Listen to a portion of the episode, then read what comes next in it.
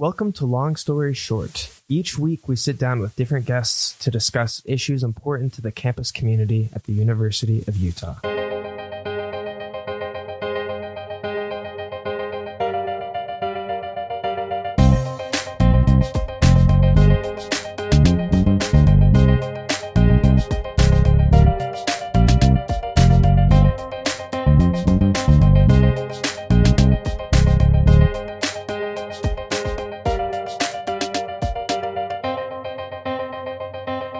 Hey guys, today our episode is on international students, and we're interviewing Debbie Adebunmi. Debbie is an international student at the U. Debbie was born in Nigeria and lived in London for 15 years before moving to Utah last year. She's studying to receive a master's in healthcare administration. So Debbie, I'm so excited to have you. Could you just tell us a little bit about yourself, where you're from, and what you're studying at the U? So I was born in Nigeria, and along the line I moved to London. I had my undergraduate at the University of North London at that point, and I did my first master's in human resources at the same university, but now it's called the London Metropolitan University. So in North London, I'm in North Londoner, like we call it. And sometime last year, I lost my dad during the pandemic, and at that point, I was involved in his care when he was sick. Yeah.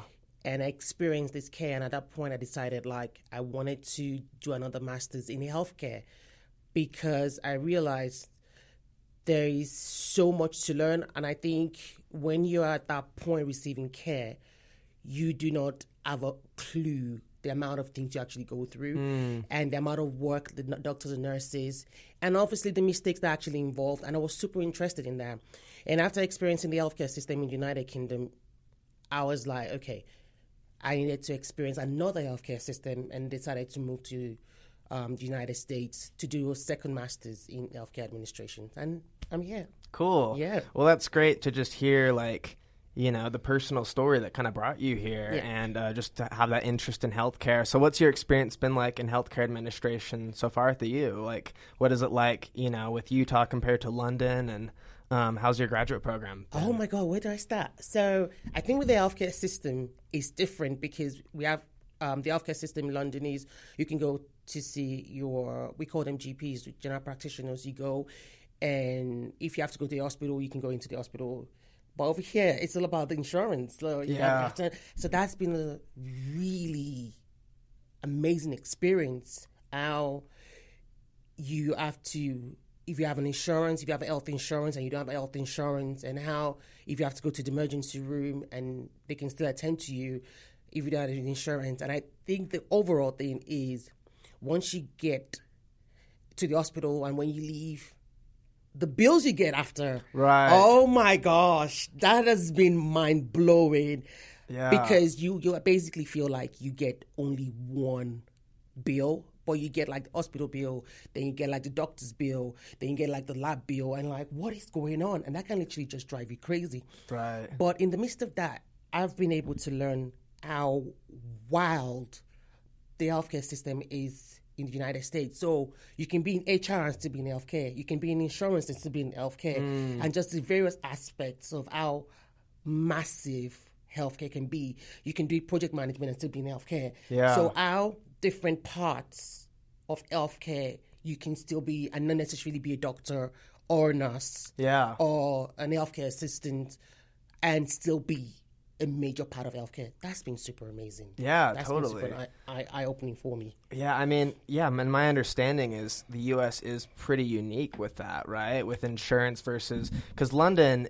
It's almost universal healthcare, right? Yeah. It's it's complicated, but it's a lot less expensive. We call it free healthcare. Free healthcare, right? Yeah. Well, we pay for it obviously through taxes. Yeah, so you pay for it through taxes, but you can basically go into an hospital and you're not getting yourself anxious that I might get this bill and I don't know if my insurance covers it or I'm not sure if I can afford it. And because I hear quite a number of stories in the United States whereby people go bankrupt because they've not been able to pay for healthcare. Totally, and literally just destroys them. And I've noticed quite a number of people going with so much anxiety. And another thing I found out is shopping for healthcare, shopping for the best insurance is another thing. And I remember, because I did HR working in the healthcare system in London, and one of the things that we used to do, sometimes you go say, doctor, you're not happy about the doctor's attitude or the nurse's attitude or the receptionist's attitude. Yeah. And then you go on the website and you write a review about the hospital or write a review about the doctor. Interesting. And people go on there, like, you can basically say, never go to this hospital to have your baby. Never go to this hospital because I went there and I didn't like the service and they were rude. Yeah. But... You can't do that over here, right? Yeah, like you better get what you get over here. So it's been mind blowing, but also super interesting as well because it is totally different. Yeah. Cool. Well, I'd love to hear also, right? Because we kind of went into the differences between healthcare with London, the UK versus the US and Utah. What's your experience been like just with academics in Utah versus London? What is, the differences in college atmosphere, college life? One of the things that we don't get to experience for anyone that actually studied in London is we don't have the campus experience. So they're not campuses. You just go, you get like the normal building, but like having that campus experience whereby everyone comes through, except if you obviously like studied in like, we call something like outside London. So the outer part of London, those universities, they actually have campuses that you can have the campus feel. Right. Okay. So for me that I studied in London, I didn't have that. So coming into the University of Utah and just seeing this campus life is super exciting for me. Just coming in and just seeing like different activities happening at different times and you can go and you can participate and there's the student board. That's been super different and I've literally just been basking in it. And that's been super great for me. Yeah. So that's one difference. I think the other difference for me, when you're studying in the United Kingdom, one of the things, like when you're in class, your lecturer basically says to you, like, at any point, you can stop me and interrupt me. So we don't have to raise up our hands to ask a question. So if the professor is basically in the middle of his class, middle of his lecture, you can basically just, oh, excuse me, can you go back on that one? I didn't understand what you just said. Yeah. Over here, I remember my first class. Yeah. And the professor asked a question and no one was saying anything. So I just jumped in. And I remember my lecturer saying to me, like, Debbie, you need to put up your hands if you want to ask a question or if you want to say something. And I was like, yeah, interesting. That is super different. Do you think that's a difference just in the culture in general? Yep. Or is it, like, because it sounds like if everyone can kind of talk, right, without raising their hands, it might make a more, like, discussion-based environment almost. Is that right? Like, yeah. And I think it's just different. And I think the reason for that is... I think depending on the environment and probably depending on the lecturer. And also I learned if it's a small group, you can just jump in. Yeah. Say what you want to say. But if it's probably a larger group, they expect you to, just raise up your hand and ask that question. And I probably think the reason for that is just to get everyone involved. So you're not the only one like popping in and doing all that. Yeah. But it's super different, and I had to learn that because my lecturer had to like say, Debbie, I know you want to answer the question, but next time, don't butt in. Just raise your hands and ask a question. I'm like, oh, my bad. I didn't know this. I walked over here. So that was that's interesting. Those differences. Well, I'd love to hear like even just going more general with it. What's your experience been like as an international student in general? What are the favorite things about it? Things you would change about it? I'd love to just kind of give that to you open ended. Oh my God, the snow. I feel super. We don't literally have snow in London, and when we do have that one time, we get snow. Everyone like super excited, about it. Like we're gonna get the snow. So I'm not used to the snow, but coming over here, sometimes you love it. It's different, right? Some people like I find myself sometimes preferring the snow to rain because it's always raining in London. Sometimes like you need to stop.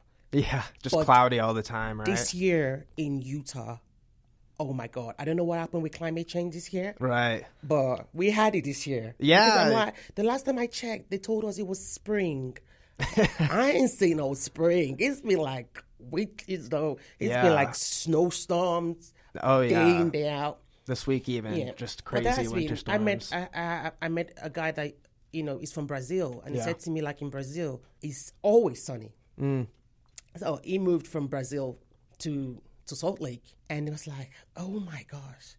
But then he found skiing, and he found mountain climbing. Yeah. So is that what he basically did was like he was struggling with the snow when he came, but decided to find something fun about it. Totally. And now he loves it, and now he prays every time for snow. I'm like, don't do that. That's not fair on us because I'm done with the snow now. Yeah. And especially when you meet people that were born in Utah that basically said that this has been the worst snow for years. It has. I think since like the 80s or the 90s. I'm like, that's not even fair. We just came last year. We just wanted to just enjoy the mountains and just like enjoy the view. Yeah. And that.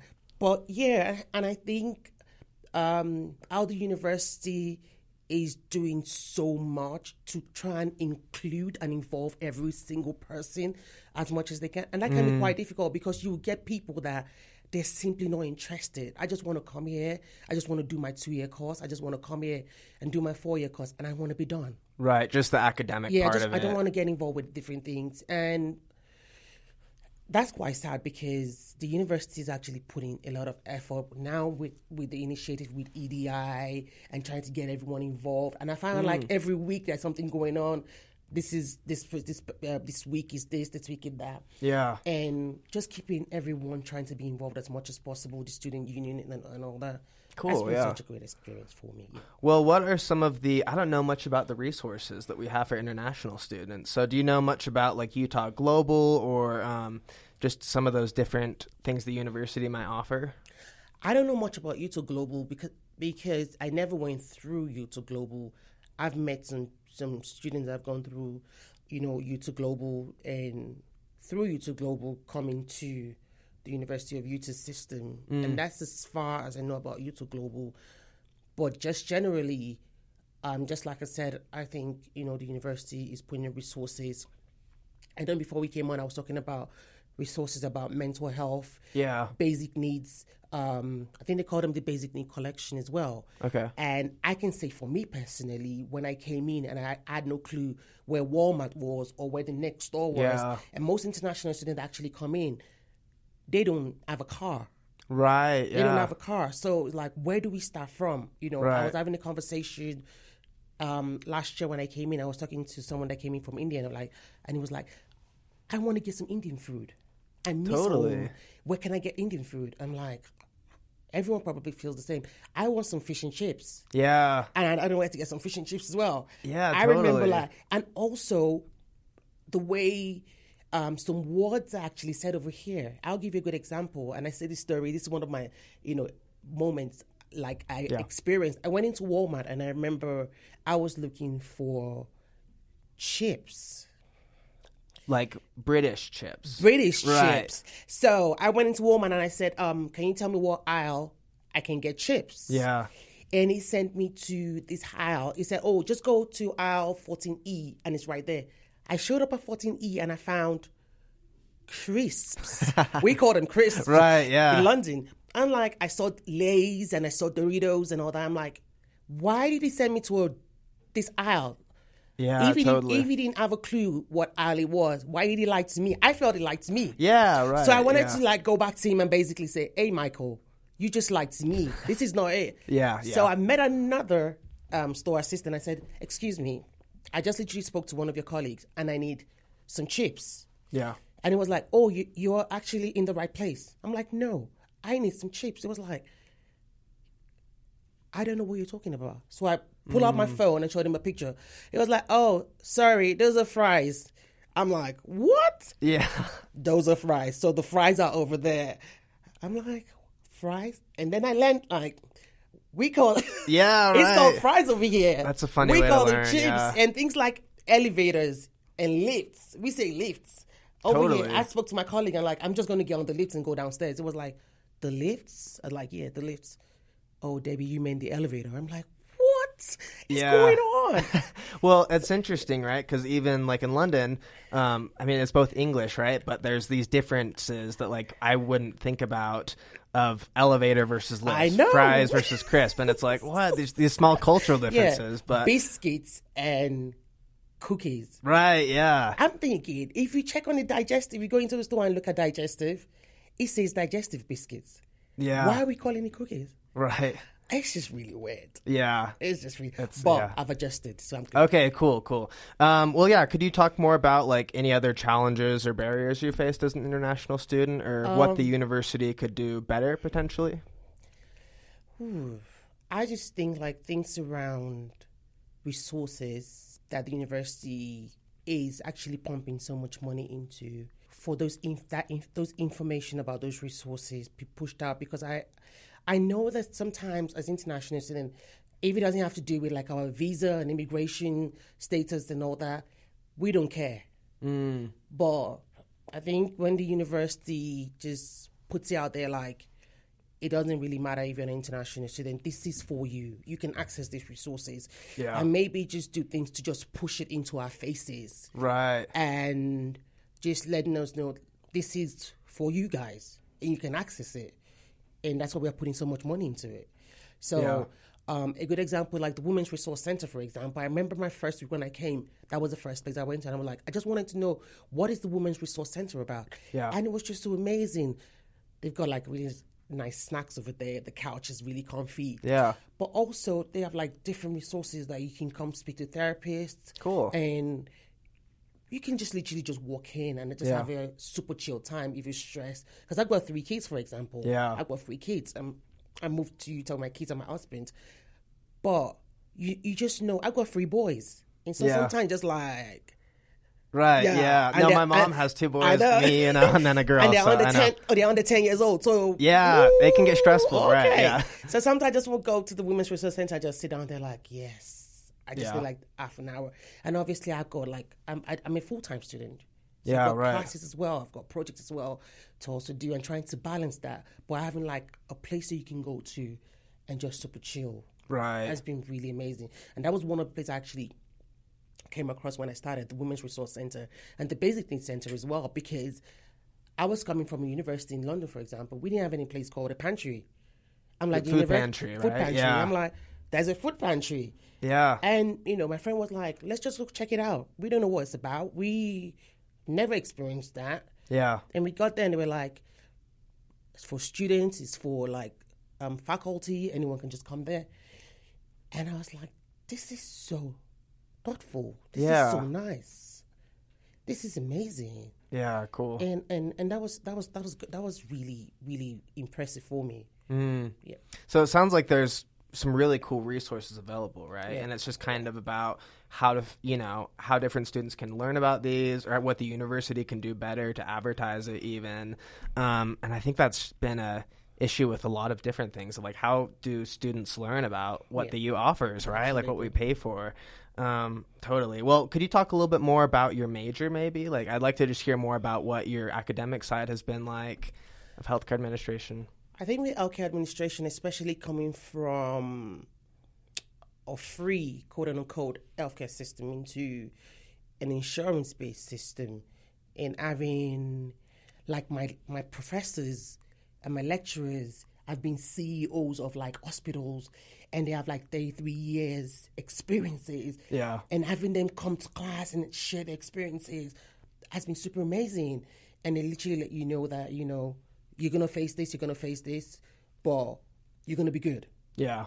And I always say, like, experience is the best teacher, but other people's experience is a better teacher, because if you go through it, I don't have to go through it to learn. Because if you share your story, and that's what's that's the beauty about people that share the story. Yeah. Because you're like, ooh, I can learn from that. Totally. I don't necessarily have to go through it to learn from it. I can just learn from it from your story. Yeah.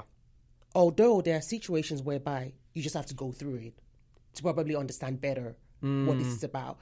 But for me, in my journey in healthcare administration, it has been these professors coming in and sharing the experience of like 30 years, 35 years of being healthcare administrators, and now they've gone from different hospitals and now they've been in these leadership positions, and let them understand that, well, while we were there, we did what we could. Yeah. Well, you guys coming up, you guys can do way better, and we're depending on you. Yeah. And that over there, and just different resources, like if you're struggling, if you know, like there's a class you don't understand, letting us understand the power of networking. I remember the first class I had, Professor Larry, and Larry Hancock, he basically said to us, like, the person next to you might be the one giving you your job when you leave school. Right.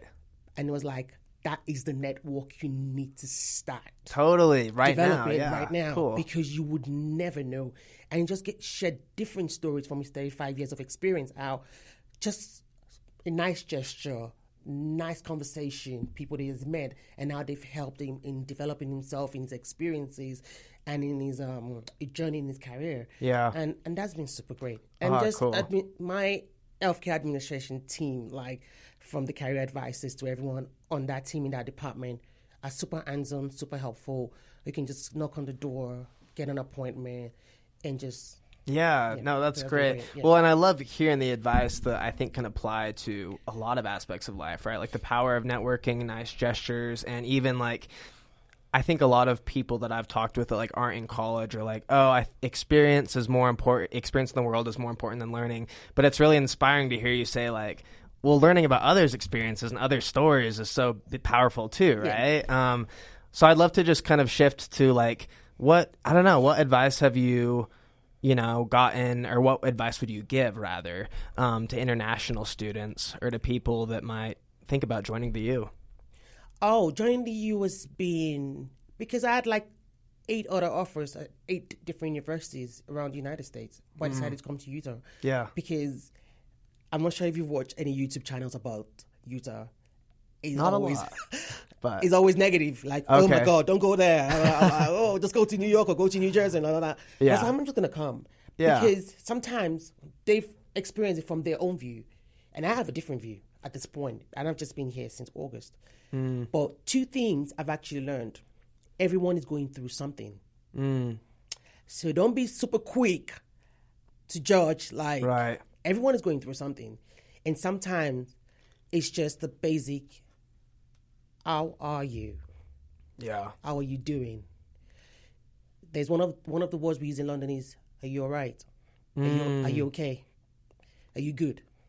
Well, it seems more like... Because there's the how are you, right? But are you okay? Like, seems okay? Like, oh, like they really care, right? Are you good? Yeah. Are you sure you're good? Like, my colleagues I work with and my classmates, like, I'm like, are you okay? Are you good? Are you sure you're good? Yeah, totally. Are you sure you're good? Okay. Because people are just going through different things. And it's much more than you can. Sometimes that's what some people basically need. Yeah. Are you okay? And maybe. Just going before the, are you all right? And I've noticed that like everyone is going through something. Yeah. And they're handling it the best way they can. Totally. And sometimes it's just someone genuinely asking, are you okay? And that goes a long way. Sometimes I met my colleague and I saw on LinkedIn that it was her birthday, but she came to class and no one knew it was her birthday. And I was like, hey, happy birthday. She was like, oh my God, how did you know it was my birthday? I'm like, it's on LinkedIn it was your birthday. Yeah. She was like, oh my God, Debbie, that's so nice. And I was like, hey, everyone, it's a birthday. Yeah, just those gestures, right? She was just so happy. Like, someone remembered. And that was just, like, just so right. So, know that people are going through, everyone is going through something, and they're dealing with it the best way that they can. And be open-minded. Be open-minded. Yeah. People are coming from different backgrounds, different cultures, different food. Everyone is different. Yeah. But the beauty in the difference is what's just amazing. Yeah. Just what's amazing. Like, I shared the story about the chips and crepes now. Right. I shall also share my boys play. We call it football. Yeah. Now my boys say to me, like, Mama, it's soccer, it's not football. I'm like... The whole world calls it football, right? Mama, yeah. You called it like, no, Mama. And they started going to school and like, it's called soccer now. And enjoying those changes, like, okay, we can call it soccer, we can call it football. And we can have a major argument on Twitter, like, it's football, no, it's soccer. But it's kind of fun, right? And it's kind of fun. Yeah. And it's just in the differences. Yeah, and totally. That is what is so amazing about it. So just be open-minded, get to know people. Because I think in the core of people, there's just an ounce of niceness. And sometimes you just need to, nobody's got the time to peel out the layers. They're like, let me just find what is good about you. But I think in conversations, and just being open-minded, like, hey, I just want to know, how do you guys do things in Brazil? Or how do you guys do things in Pakistan? Or how do you, what is, like, the beauty about Salt Lake, living in Salt Lake or living in the state of Utah? What is so different about you guys? Yeah. Because I see that we are so protected by the mountains, which I love. Right. It's like, we're just going to be in our cozy space. We don't need anyone to come in or go out. But there's just always something to learn about people, and that's just the beauty of it. Love it.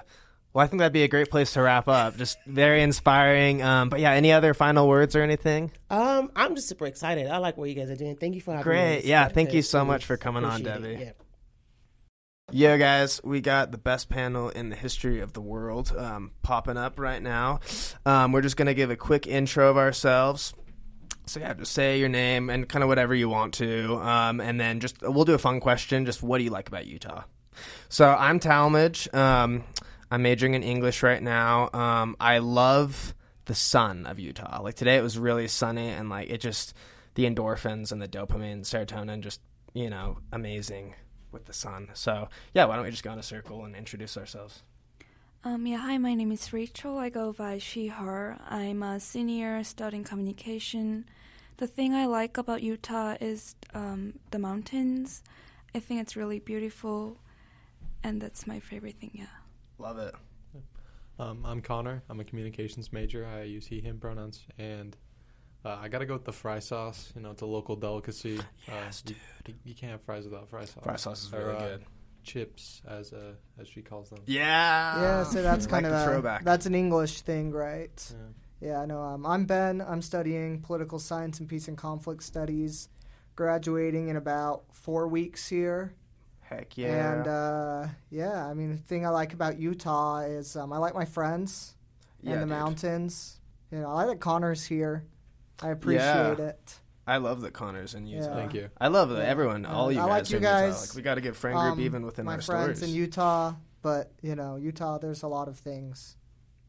Yeah, it's like the pros and the cons, right? But like, but I kind of like what we were saying before, like, hey, let's focus on the positivity and, yeah. So why don't we just shoot into like, yeah, what were your guys' thoughts about the interview? Like, what, you know, what it's like to be an international student. I should also say we have someone on the panel today, Rachel, who's an international student. I don't know if you want to just talk a little bit about like what your experience has been like. So yeah, I'm an international student, but like, my situation kind of unique, I guess, because I was born in the States, but I spent most of my life in Korea, so I consider myself as more Korean than to be American. Yeah. And studying at the U so far has been great. There were a lot of challenges too. And in Korea, it's very homogeneous society. We don't really think about races that much. And it was kind of really a shock to me to be labeled as an Asian when I came here. Oh, interesting, yeah. Yeah, the whole concept of the racism and those diversity, inclusion, all those things were very new. Yeah. So it took me a while to adjust to it, yeah. That's an interesting thought, like, of, like, the different identifications we have, right? Of, like, even when we're filling out, like, to apply for college and stuff like that, I like to, like, I don't know, I'm also curious about the Asia campus, because you went there. I also know we have someone... Ben is there right now. Ben's in Japan. Oh, it's a study abroad in Japan. Kanagawa University. That's right. Okay, so, you know, Ben is an international student right now. That's a good, yeah, technically, I guess. You know, maybe we should have zoomed Ben in today to talk about his experience. We'll do a part two of just about Ben Wormwood. Heck yeah. Well, yeah, but so Ben's Rachel. Video diary in Japan, sorry. Yes, no, that'd be a vibe. I'm so down. But what is the Asia campus like? Because you did that before coming to the Salt Lake campus, right? Yeah, so Asia campus is like basically another campus of the U, but it's in Korea. And population-wise, like 80% are Koreans because it's in South Korea. But there are all a lot of international students that are from different countries. I met people from Mongolia, Russia, or Nigeria, Brazil, all those people. And there are a lot of students from the main campus who wants to study in Korea for some semesters. Oh, cool. And the campus is really small. It's like just one building. Yeah. So it was a really good experience to come over here and see how the campus is so huge. Right. Yeah. It's a huge campus. Ben, should we put on our sunglasses while we're doing this? Yeah, that was the thought. Yeah, I know. Do you guys have sunglasses? No. I don't know. No. Are you cool if we wear them? Or? Yeah, cool. Connor's not cool with it. He shook his head at me when I put them on. Yeah. It's fine, though. It's fine. But, well, okay, but as a segue, like Rachel was talking about, you know, kind of the campus here, how it's really big, sprawling, and like, so I kind of want to open this up to everyone of like, what's your experience of the campus? Like Debbie was talking a little bit about the differences between Utah and London even, right? How London, there's not as much of a campus life. How would y'all define campus life on the U, Salt Lake campus? I found it really interesting that she was saying that because when I was kind of considering which schools to go to, the U was definitely the one that I kind of had the connotation that it was a commuter school, that it didn't really have a campus life. Mm. You know, I was thinking about going to SUU, which is, you know, in a college town, Cedar City, as well as like UVU, which is kind of, you know, in one building like the U of U Asia campus. So a lot of smaller schools. And to me, it's like this one was the most extreme, like example of commuter school with like less of a like dorm campus life feel. Definitely. And I just like I felt it felt weird to have her say that Utah was like the opposite example, like compared to London. Mm. Compared to London, it is. Yeah, London. Remember, London's a huge city, right? It's, totally. And it's you know, really just super dense, super old city. So I'm sure the universities, like, in London are not... It's kind of like NYU, right? In New York City, probably, or Columbia. Even like those urban schools. Columbia has more of a campus, I'll say, than NYU does. I've been to New York. Heck yeah. And, like, I don't know. It's the Big Apple. Right. So it's kind of more integrated into the city where... I mean, at least the U of U campus is kind of on the edge of downtown, and it's self-contained, even though it's like big enough to be a small town on its own. It's like yeah, totally. It's still a little bit separated from the rest of downtown. I think they're building a fintech center downtown or something that I saw at the business school. Is, honestly. Financial technology. Oh, okay, that's sick. Right. Yeah, there's Westminster College in Salt Lake, and they actually do a really good job of like creating a vibe, you know, just like a good campus lifestyle. But also they have like 1,000 students, right? But we have like 30,000. You know what I mean? Like, I don't know, but, like, do you guys, what are the good parts about our campus life? Like, coming from the Asia campus, for example, like, what, has it been cool to see how big it is? Or is it, like, dislocating at all that way? Or? It was cool because it was so huge and I could walk around the campus. I don't feel that trapped. But, like, I feel like Utah, you really need a car to get the most out of it. But I live in the dorm. It feels like I'm just... in the campus every day feel like a big trap for me. Mm. But if you find events and things going on campus and if you find the right resources, I think you can still have fun in it. Yeah, totally. For sure. What about you guys, Connor and Ben? Like, what's your experience been like? So Connor lived in a house on campus, right? Yeah, I lived in the dorms. Okay, so the house is an officer's circle. And I feel like... there's definitely enough space between the housing and the campus that you don't really feel like you're, you know, in the middle of things, especially on upper campus. Mm. But it is, they definitely do a lot to have the resources, like she was saying, to make people feel comfortable here and give us everything we need, I guess.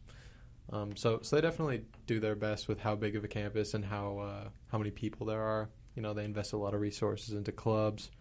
Events and all that.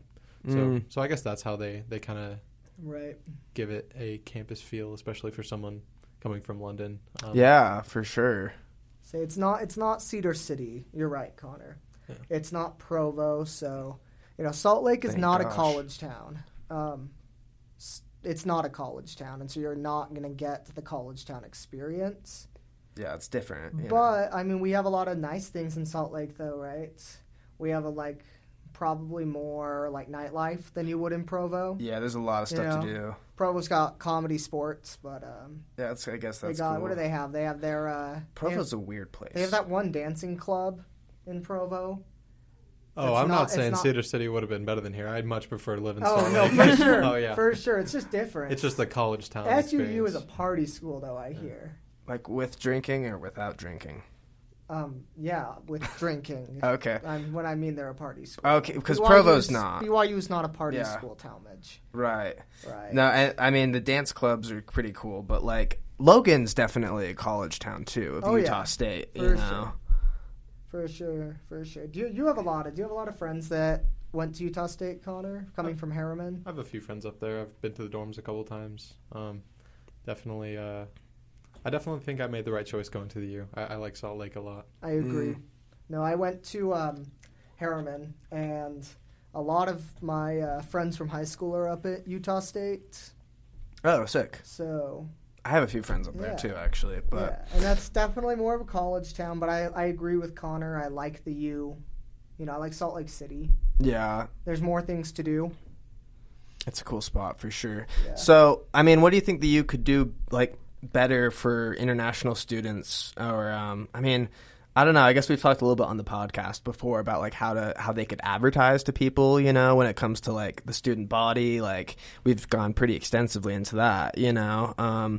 But in terms of, like, just different resources, I'm curious, like, if there's any, you know, if you guys want to brainstorm a little bit, like, what do you think the U could do? Like, yeah, I don't know. Rachel, do you think, like, they do a good job or for international students that way? Or? Yeah, I think they're doing pretty good job with the international students. I feel like school is doing enough. Maybe they can have more kind of awareness programs things for people at the U to be thinking about inclusion and those equity things. Yeah, I feel like diversity does exist. Inclusion sometimes. I face some those racism on campus from other students. Oh, maybe more. I'm sorry to hear that. It's okay. It just happens, and we kind of just take it because it's a natural thing to happen, I guess. And maybe I was talking with my friend because Korea is half the size of Utah State, so it's very dense, and we don't really need a car. So maybe, kind of providing more transportation for students to kind of look around Salt Lake City and maybe helping with the getting the driver license here. Yeah, I think that'll be a great program to kind of help them to kind of explore more. Yeah. Right. Oh, no, I totally hear that. I mean, like, I feel like, you know, as we were kind of, like, Salt Lake is a total driving town, too, right? Like, it is urban, and, like, there's a lot to do, but it's also, like, pretty hard to get around with public transport sometimes, you know? Like, you got to, like, make sure you get there at the right time, and, like, it's not always, like, you got to walk a lot well. No, I think we could do a lot more in terms of transportation. I think we could run tracks more than every 30 minutes on Saturday and Sunday. I think that's ridiculous. Especially Saturday.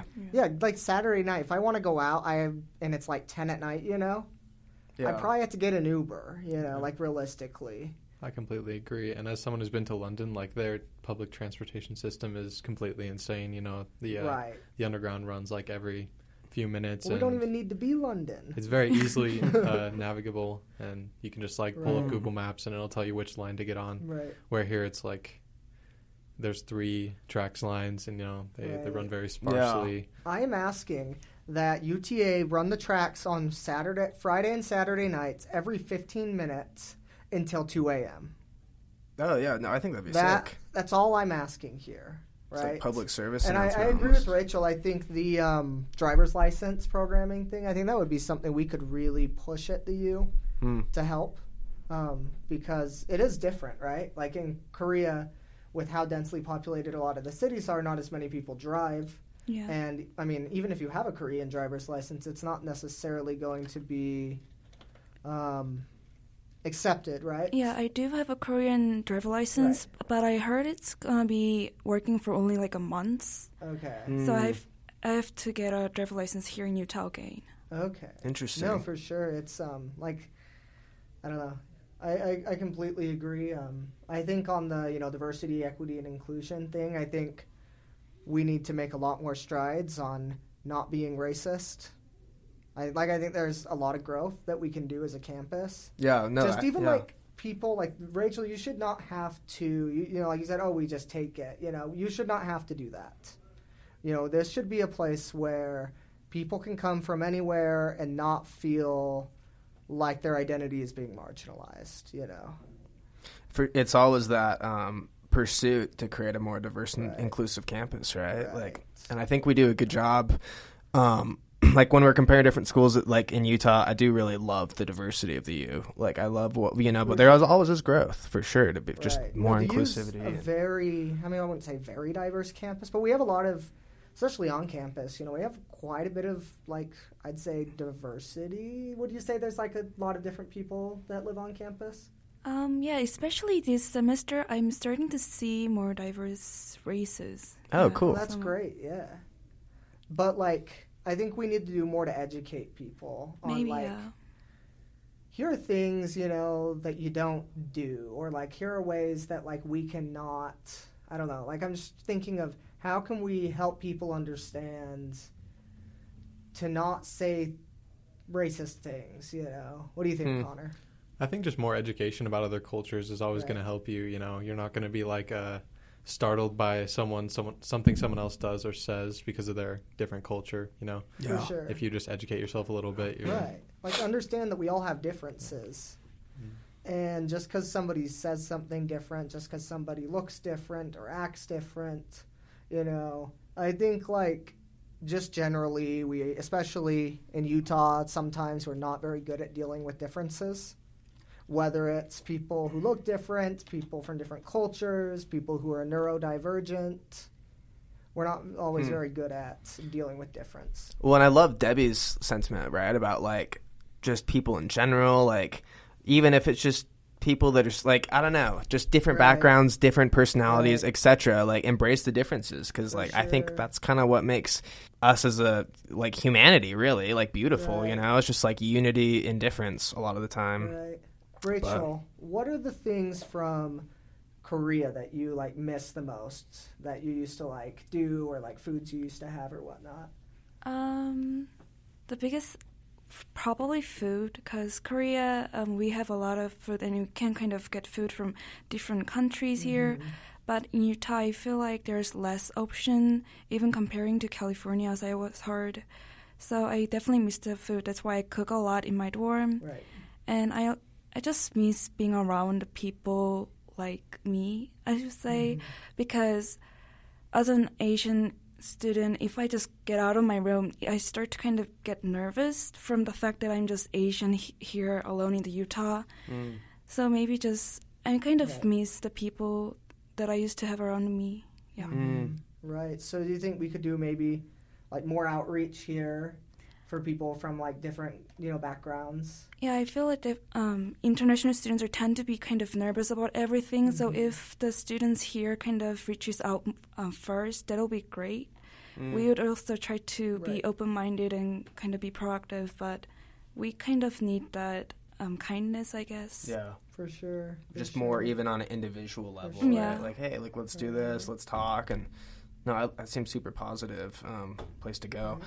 Right. Do you think it would be, like, valuable if there were even more activities, like, say, aimed at, like, people from different backgrounds, right? Like, hey, here's some place, like, we're going to have an event where you can get Korean food or something. Yeah, do you think that would, like, help you feel more welcome on campus? Yeah, I like seeing those things. Recently there was an Asian night that was held by UPC, I guess. And that was really good, so seeing people kind of enjoying Asian food and Asian culture. Cool. Yeah, that's fantastic. Well, I don't want to, like, shift gears too much, but I also did want to, like, touch a little bit on healthcare differences. Like, you know, we kind of talked about that with Debbie a couple different times, right? I know, like, this is something, like, I've kind of talked to some of you about, and just, you know, whether it comes to, like, South Korea and U.S. differences with healthcare, or, like, and I wanted to get your take on it too, Connor. Like, what are your guys' thoughts about, like, what the U.S. like could do better with healthcare? Not just Utah, but, like, the whole country, right? I definitely don't think medical bankruptcy should be a thing that exists. You know, I've been going down a little bit of a theory rabbit hole about kind of countries that have nationalized health care. And the things that people say who are against it are valid. You know, the wait times are longer in places with public health care. But even places like Australia that have kind of a hybrid system of, like, some nationalized health care and some private healthcare. Yeah. They have, like, a much more efficient system, and it doesn't result in as many people being medically bankrupt, you know. So I think just focusing on just improving the quality of healthcare that we can get for free. Yeah. Should be a huge priority. And totally. Then, you know, there's going to be flaws in any system if we adopt, like, a nationalized healthcare system. you know, we just got to find the most efficient way to get it to people and reduce those wait times. And you're going to wait if it's nationalized. Like, what you don't realize is in the U.S., you don't wait because you're paying, you know, like you don't wait because you are, you know, you're paying for it. You're paying, like, and if you can't pay, you just don't get care. Yeah. Yeah, it's almost like, I don't know, I've definitely heard people be like, hey, like, you probably will have to wait longer, which I would like to look a little more into, because I know we do have to wait a little bit in the U.S. sometimes, but I don't know, it's like, I guess it just comes down to, like, should people that have more money be able to, like, kind of skip the line, or, like, should everyone kind of have to wait? Absolutely not. No fast passes. It's just, I don't know. Disneyland. Yeah. And if you get wheeled into the emergency room with, like, a stab wound or something, they're not going to be like, oh, sorry, I'll put you at the bottom of the list. You know, they obviously have to prioritize and, like, allocate the resources to the people who need them the most, like in any system. Right. And even nationalized healthcare systems have private hospitals that rich people can pay to go to. I think that should still be an option. Like, I like how Australia even, how, like, even more so insurance. You know, I definitely think insurance should have a government option, but I definitely think there should be, personally, this is my opinion, I think there should be some sort of hybrid, because there's definitely going to still be some people who want to do private insurance. Right. You know, like, I think that's kind of like what, I don't mean to, like, bring up Obama every podcast, but I think that's what, I think that's what Obama was trying to do. I'm just reading his memoir right now, so he's on my mind. But I think that's what he was wanting, you know, before the Affordable Care Act as a compromise. It was a public option. That was originally in the public, in the Affordable Care Act. But he took it out to try to get, I think it was Senator Chuck Grassley from Iowa, Republican, who was trying to make it a bipartisan bill, tried to get it to... So he took the public option out to try to get that to pass. And it passed, but Grassley didn't vote for it. Oh, what the heck. Yeah, and I think there were some, like, conservative Democrat senators from, like, North Dakota and whatnot that also opposed the public option. Right. I think, who was it? It was Joe Lieberman from Connecticut. I'm impressed. Did you know that? Gore's VP in 2000. Okay. But he was senator. He was an independent at this point because he'd lost the Dem nomination in, like, you know, whatever election it was. And I think he also was a big blocker of the public option. But anyways... Yeah. No, yeah, I mean, I get people, too, right, that are like, see the, I mean, there's pros and cons to every system, right, but people that are like, there's a lot of pros to capitalism and, like, kind of the most efficient, like, there's maybe more efficiency sometimes, you know, and, like, more, like, people want that freedom of choice, I guess, but, like, yeah, there's so many different sides to it. I think there's so many misconceptions about socialism that are just completely bred by, you know, the Red Scare and anti-socialist propaganda. Because, you know, all the talking points are like, oh, no, they're going to take all your material possessions. Yeah. You're not going to have as much freedom in, you know, choosing services. For sure. I think those are all just kind of talking points created out of thin air to scare people out of, you know, systems that take a little bit of an advantage away from the rich. Rachel, what was your experience with the healthcare system, like in Korea? So in Korea, the healthcare system is kind of universal healthcare system done by the government, and I think it's really good. I heard that it's kind of thought of as one of the best ones, because we don't really think about healthcare that much because it is so easy for us. It is so accessible and very cheap.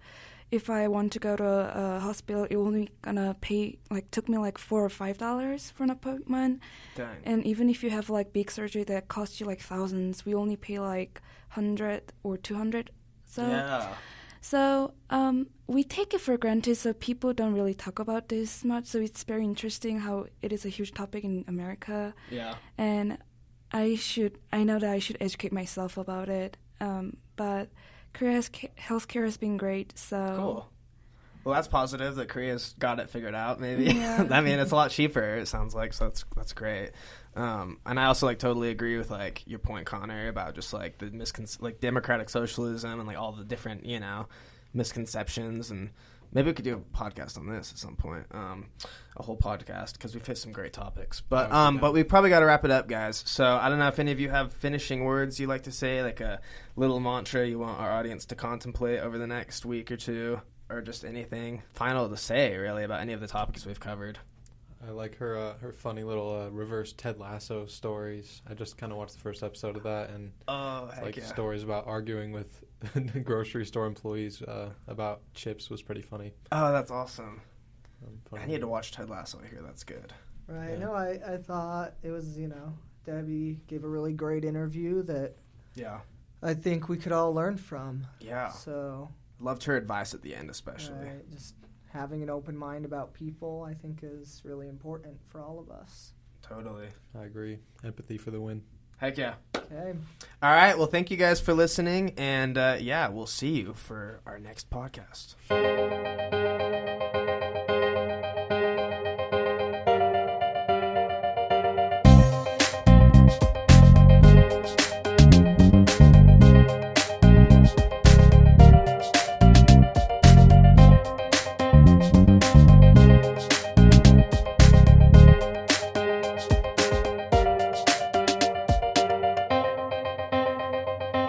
And that's been another episode of Long Story Short. We hope that you found this episode interesting and informative.